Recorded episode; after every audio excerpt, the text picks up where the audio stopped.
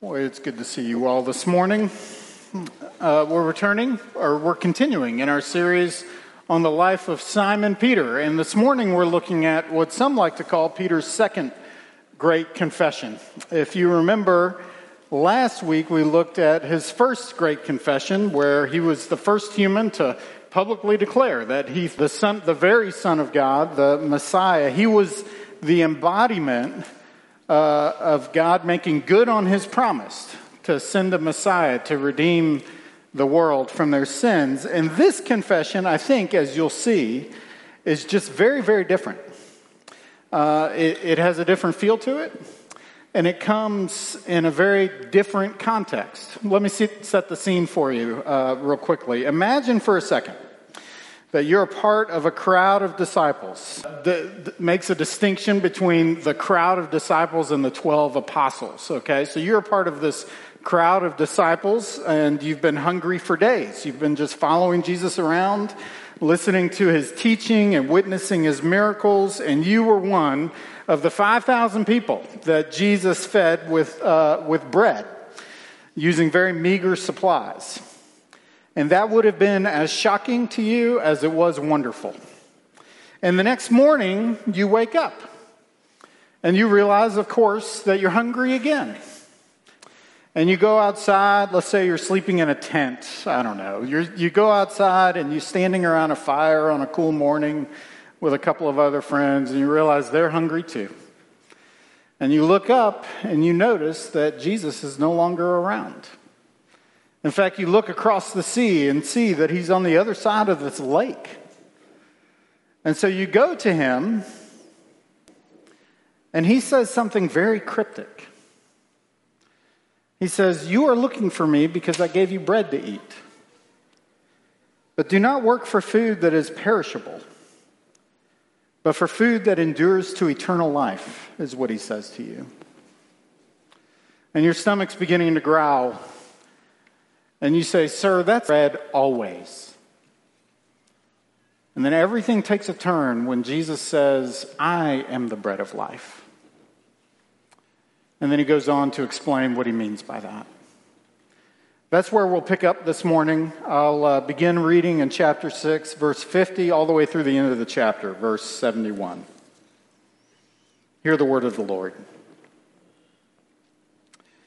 This is the bread that comes down from heaven, so that one may eat of it, and not bread that came down from heaven. If anyone eats of this bread, he will live forever. And the bread that I will give for the life of the world is my flesh. Well, the Jews then disputed among themselves, saying, How can this man give us his flesh to eat? So Jesus said to them, Truly, truly, I say to you, unless you eat the flesh of the Son of Man and drink his blood, you have no life in you. Whoever feeds on my flesh and drinks my blood has eternal life, and I will raise him up on the last day. For my flesh is true drink. And whoever feeds on my flesh and drinks my blood abides in me, and I in him. As the living Father sent me, and I live because the Father, so whoever feeds on me, he also will live because of me. This is the bread that came down from heaven, not like the bread the fathers ate and died. Whoever feeds on this, these things in the synagogue as he taught at Capernaum.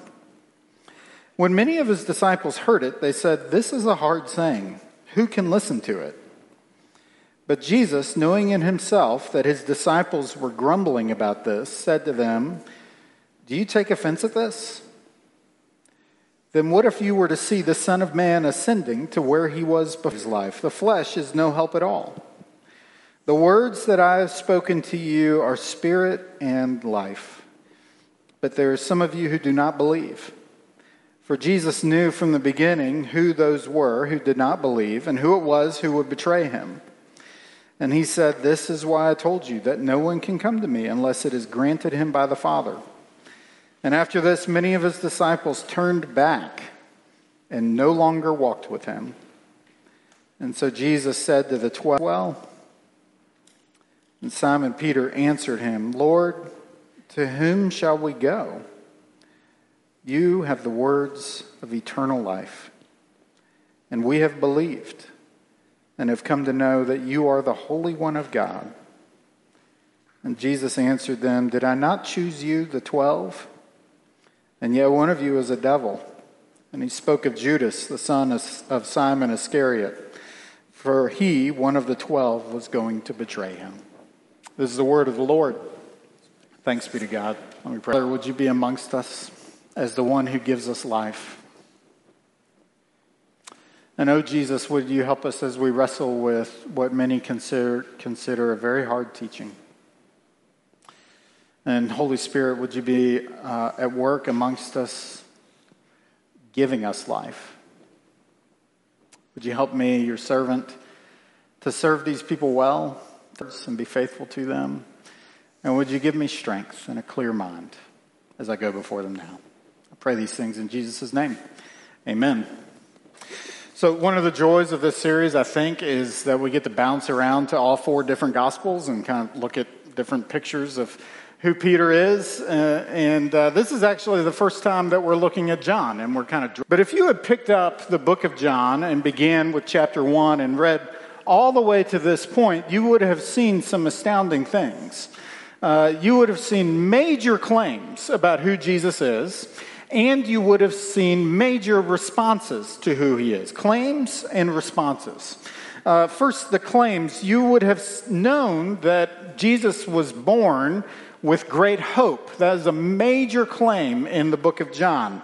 It was hailed as a great moment where God was became flesh and dwelt among us. Uh, you would read that Jesus was on par, or at least on par, or greater than some of the major figures in the Jewish religious history. It said that the law was given through Moses, and grace and truth came directly from God through Jesus Christ, who left his Father's side to be with us, okay?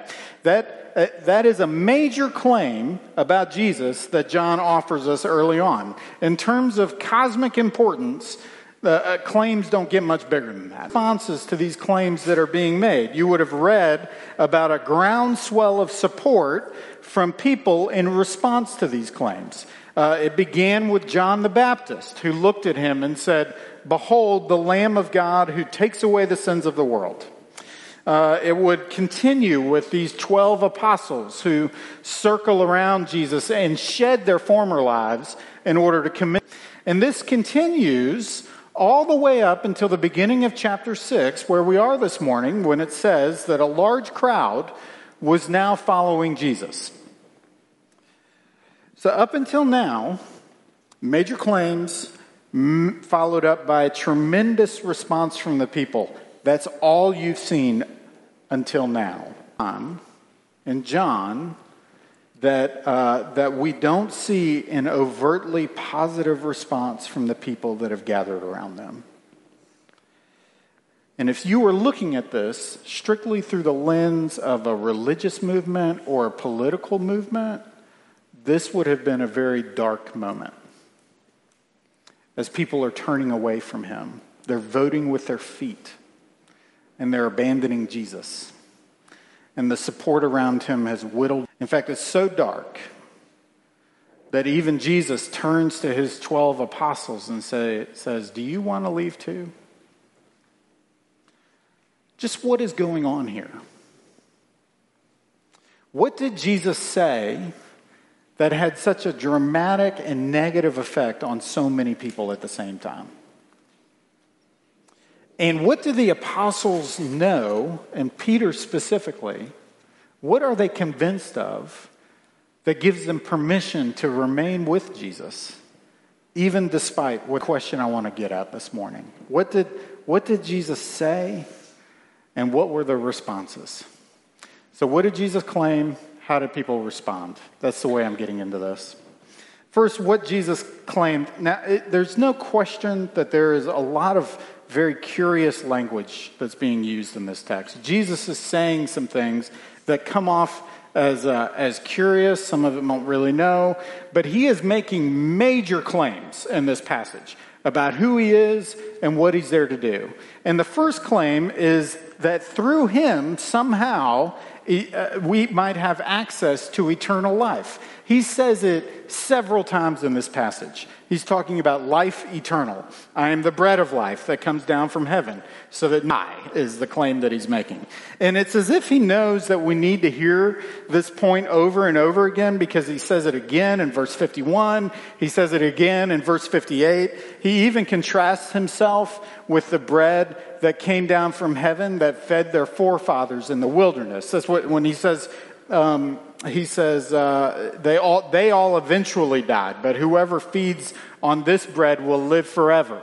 Uh, not only that, but he also adds that he's the exclusive source. Three, if you're interested in eternal life, he is, he is the only person that has this available for his people. Unless you eat of this flesh and drink this blood, you have no life in you.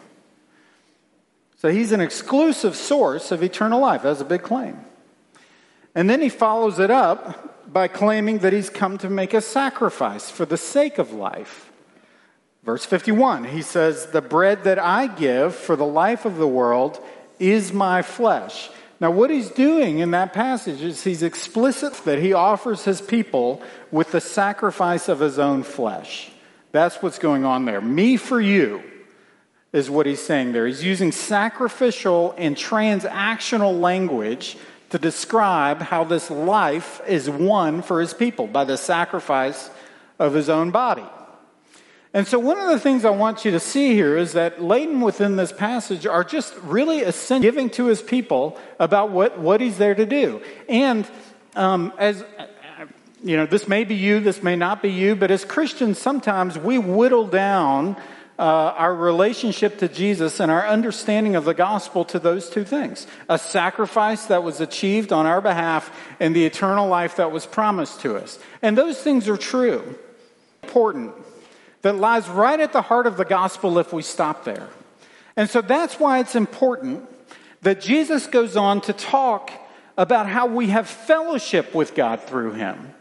He, he, he doesn't reduce it to a transaction, but he talks about God's heart for his people. Right at the heart of the gospel is God's heart for his people. And so that's where he goes on to make radical claims about the fellowship with God that he has won. He says that whoever feeds on my flesh and drinks my blood abides in me. And so he's saying there's a, there's a, there's a deep communion that exists between us and Christ through Christ. And then, then here's where it gets really interesting. Look at verse 57. As the living Father sent me, and I live because of the Father, so whoever feeds on me, he will also live because of me. So he just laid out the deep communion, but he's also saying that there are elements of our relationship with Jesus that run parallel to what Jesus' relationship with God the Father looks like.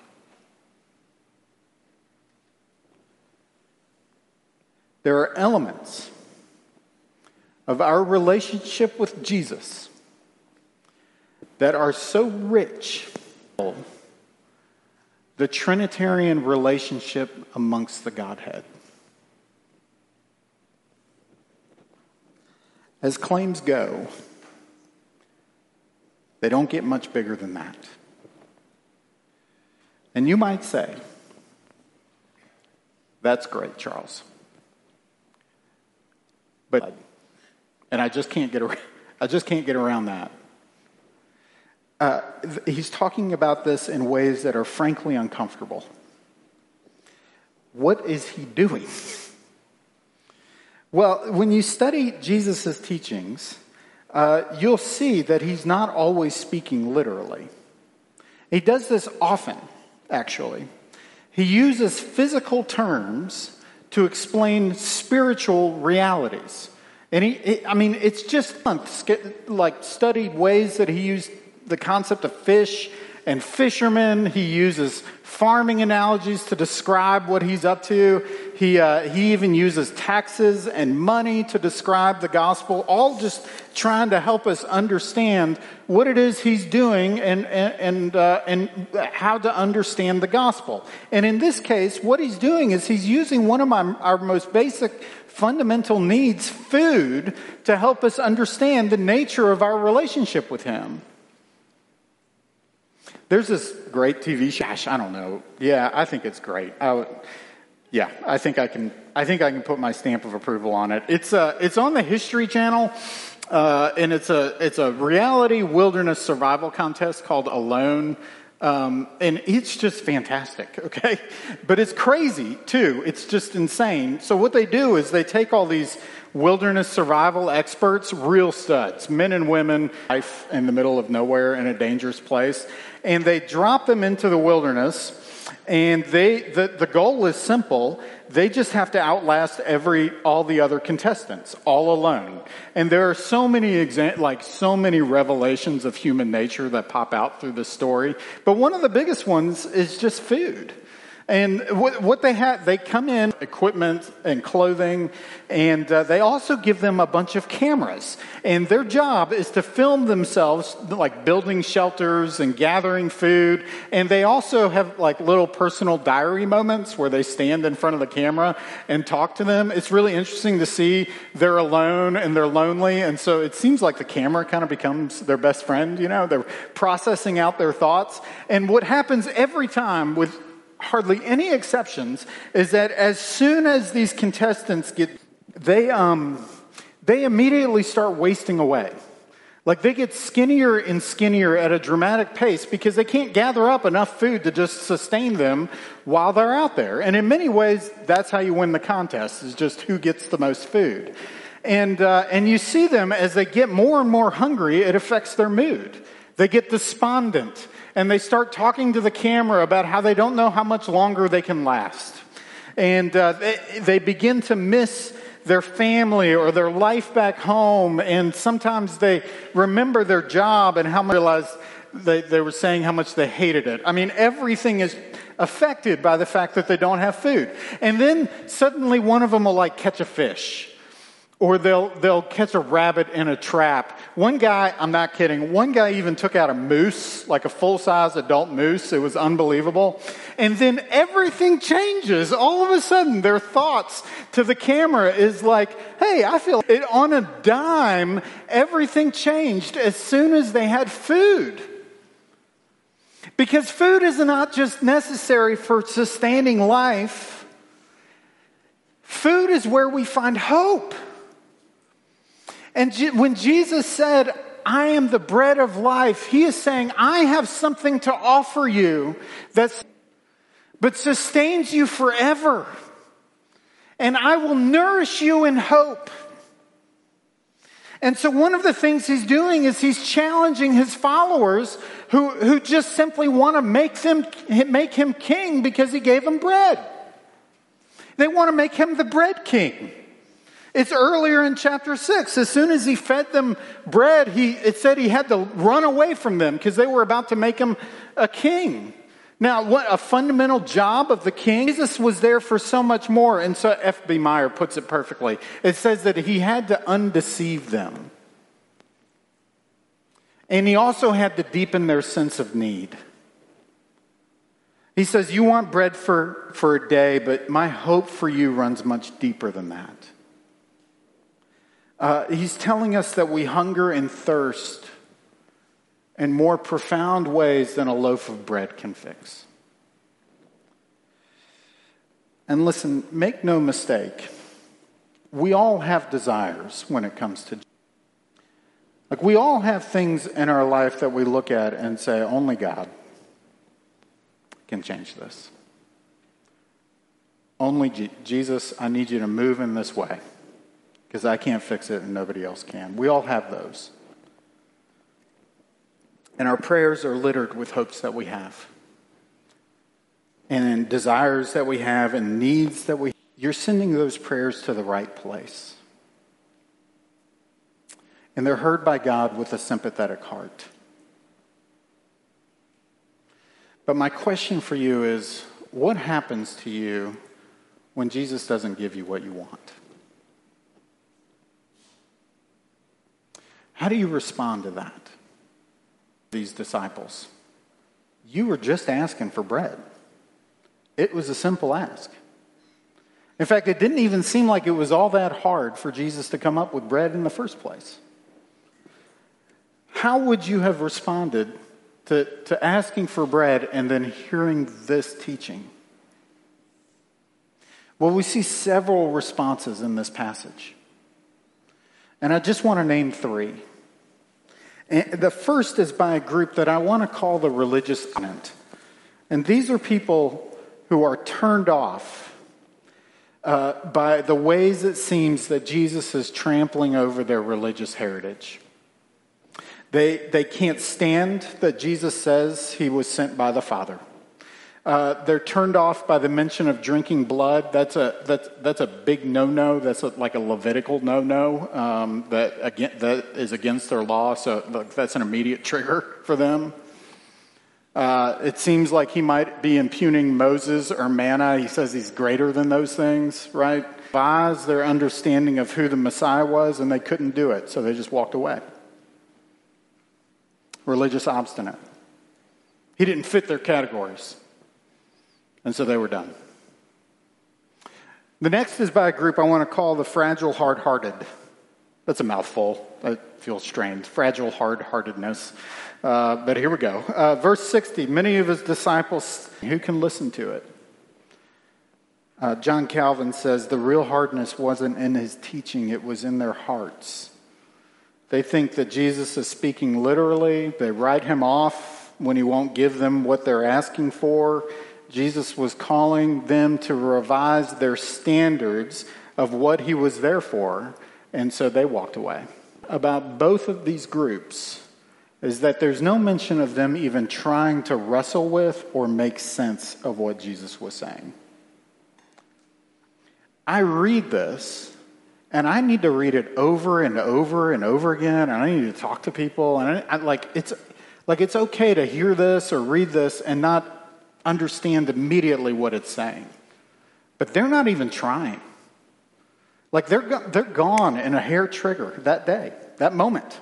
But he's not giving them human responsibilities that we have with people that we love or people that we're trying to learn from or people whose works that we read is just to try and cooperate with whatever they're trying to, like we owe that to each other. And there's none of that that's being given here. They don't get what they're after, and so they're done with him. And then what we have is we have Peter. He's probably speaking for all the disciples again, making his second great confession. When Jesus turns to him and asks him, Peter answered him, Lord, to whom shall we go? You have the words of eternal life. And we have believed and have come to know that you are the Holy One of God. Michael Card calls this a loyal despair, a resilient faithfulness. These are beautiful words. And they're even more beautiful when you think that Peter probably doesn't understand what Jesus is saying either. Like one of the things that we often see in these stories about the way Jesus taught the disciples is that Jesus is laying the groundwork with teaching that's only going to make sense later. When they see Jesus dying on the cross and resurrected from the dead three days later, this is one of those moments where that, that, that things might become crystallized later when they see the life that Jesus goes through. Peter, and so here's the thing Peter doesn't understand everything when he says this. But he understands this that, the, that Jesus' teachings are the very words of eternal life.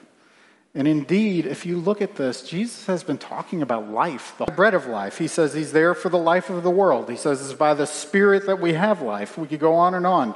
And even when it seems like this coalition around Jesus is breaking apart, Peter clings tightly to him because he is convinced that with Jesus' life and apart from him, there is no life.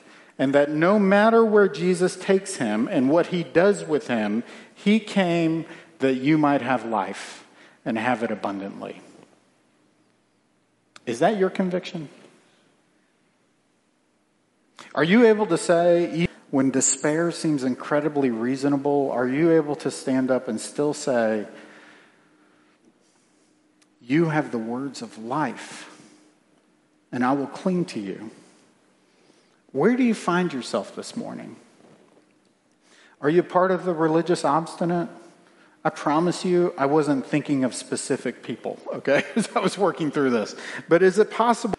And chafing at what you see are the wrong words.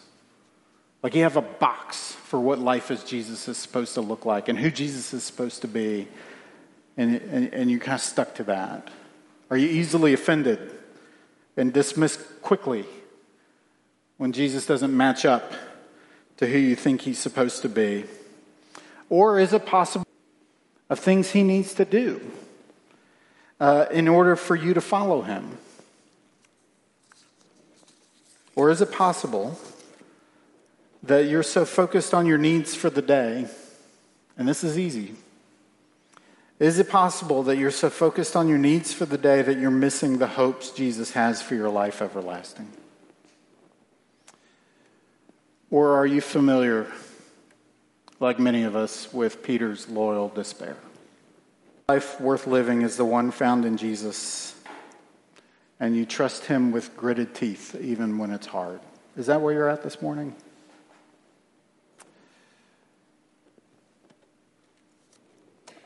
I've sat and prayed with many people that have longings for Jesus to meet. And, and you know what I hardly ever hear are just desires that feel selfish or unworthy of Him. Hardly ever hear things like that. Often I sit and pray with people that want a baby, or they want their marriage to heal, or they feel lonely and they want friends, or they're wrestling with anxiety or something and they just want relief, they want hope. And it's confusing and it's disorienting when these longings sometimes go unmet. And listen, I want you to know I'm with you and I get you on that. It comes to your door as it does for all of us. Come back to the story and look at Peter.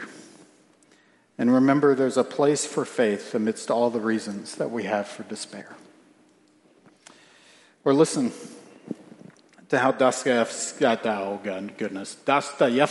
put it, in the brothers Karamazov. He says that suffering will be healed and made up for, and that all the humiliating absurdity of human contradictions will vanish like a pitiful mirage, and that in the world's finale, at the moment of eternal harmony, something so precious will come to pass that it will suffice for all hearts. The promise of Jesus is that he's so much more than bread for a day. He is bread for life. And the call on you is to cling to that promise that might suffice for our hearts too, both in this life and in the next. Amen. Thanks be to God. Let me pray.